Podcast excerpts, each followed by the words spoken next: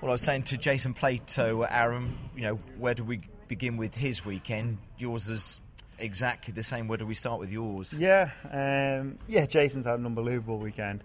It's just our luck didn't go that way Yeah. at the start of it, which is a shame. Um, you know, I, I'm as happy coming away from this weekend as I am from Brands. Yes, we don't have the points or the trophies, but the performance from race three is probably something I'm pr- more proud of. I say you must have been. That was a Hmm. great race, wasn't it? I mean, fortunately, you came through. Jason said maybe you could have won it, but you got a Hmm. lot of positives to take away from that race. Yeah, I had a good laugh. It was a proper touring car race. Yeah, yeah, yeah, Yeah, yeah. it is. And that, that's the main thing. So I'm not interested in disappearing out the front. It's a bit dull that way. So at Yeah. least we put on a proper show, gave it everything I had, and it just it wasn't our day. It, it comes down to millimeters, not even inches, and we just weren't on the right side of it this I'd weekend. say it's a race that had everything that uh, Hmm. race three, and pretty much you look at it, and that could be as it's going to be throughout Hmm. the rest of the season. I think so. I think all the cars are very competitive. Um, I think the work BMR have done in the winter has probably put us ahead of most.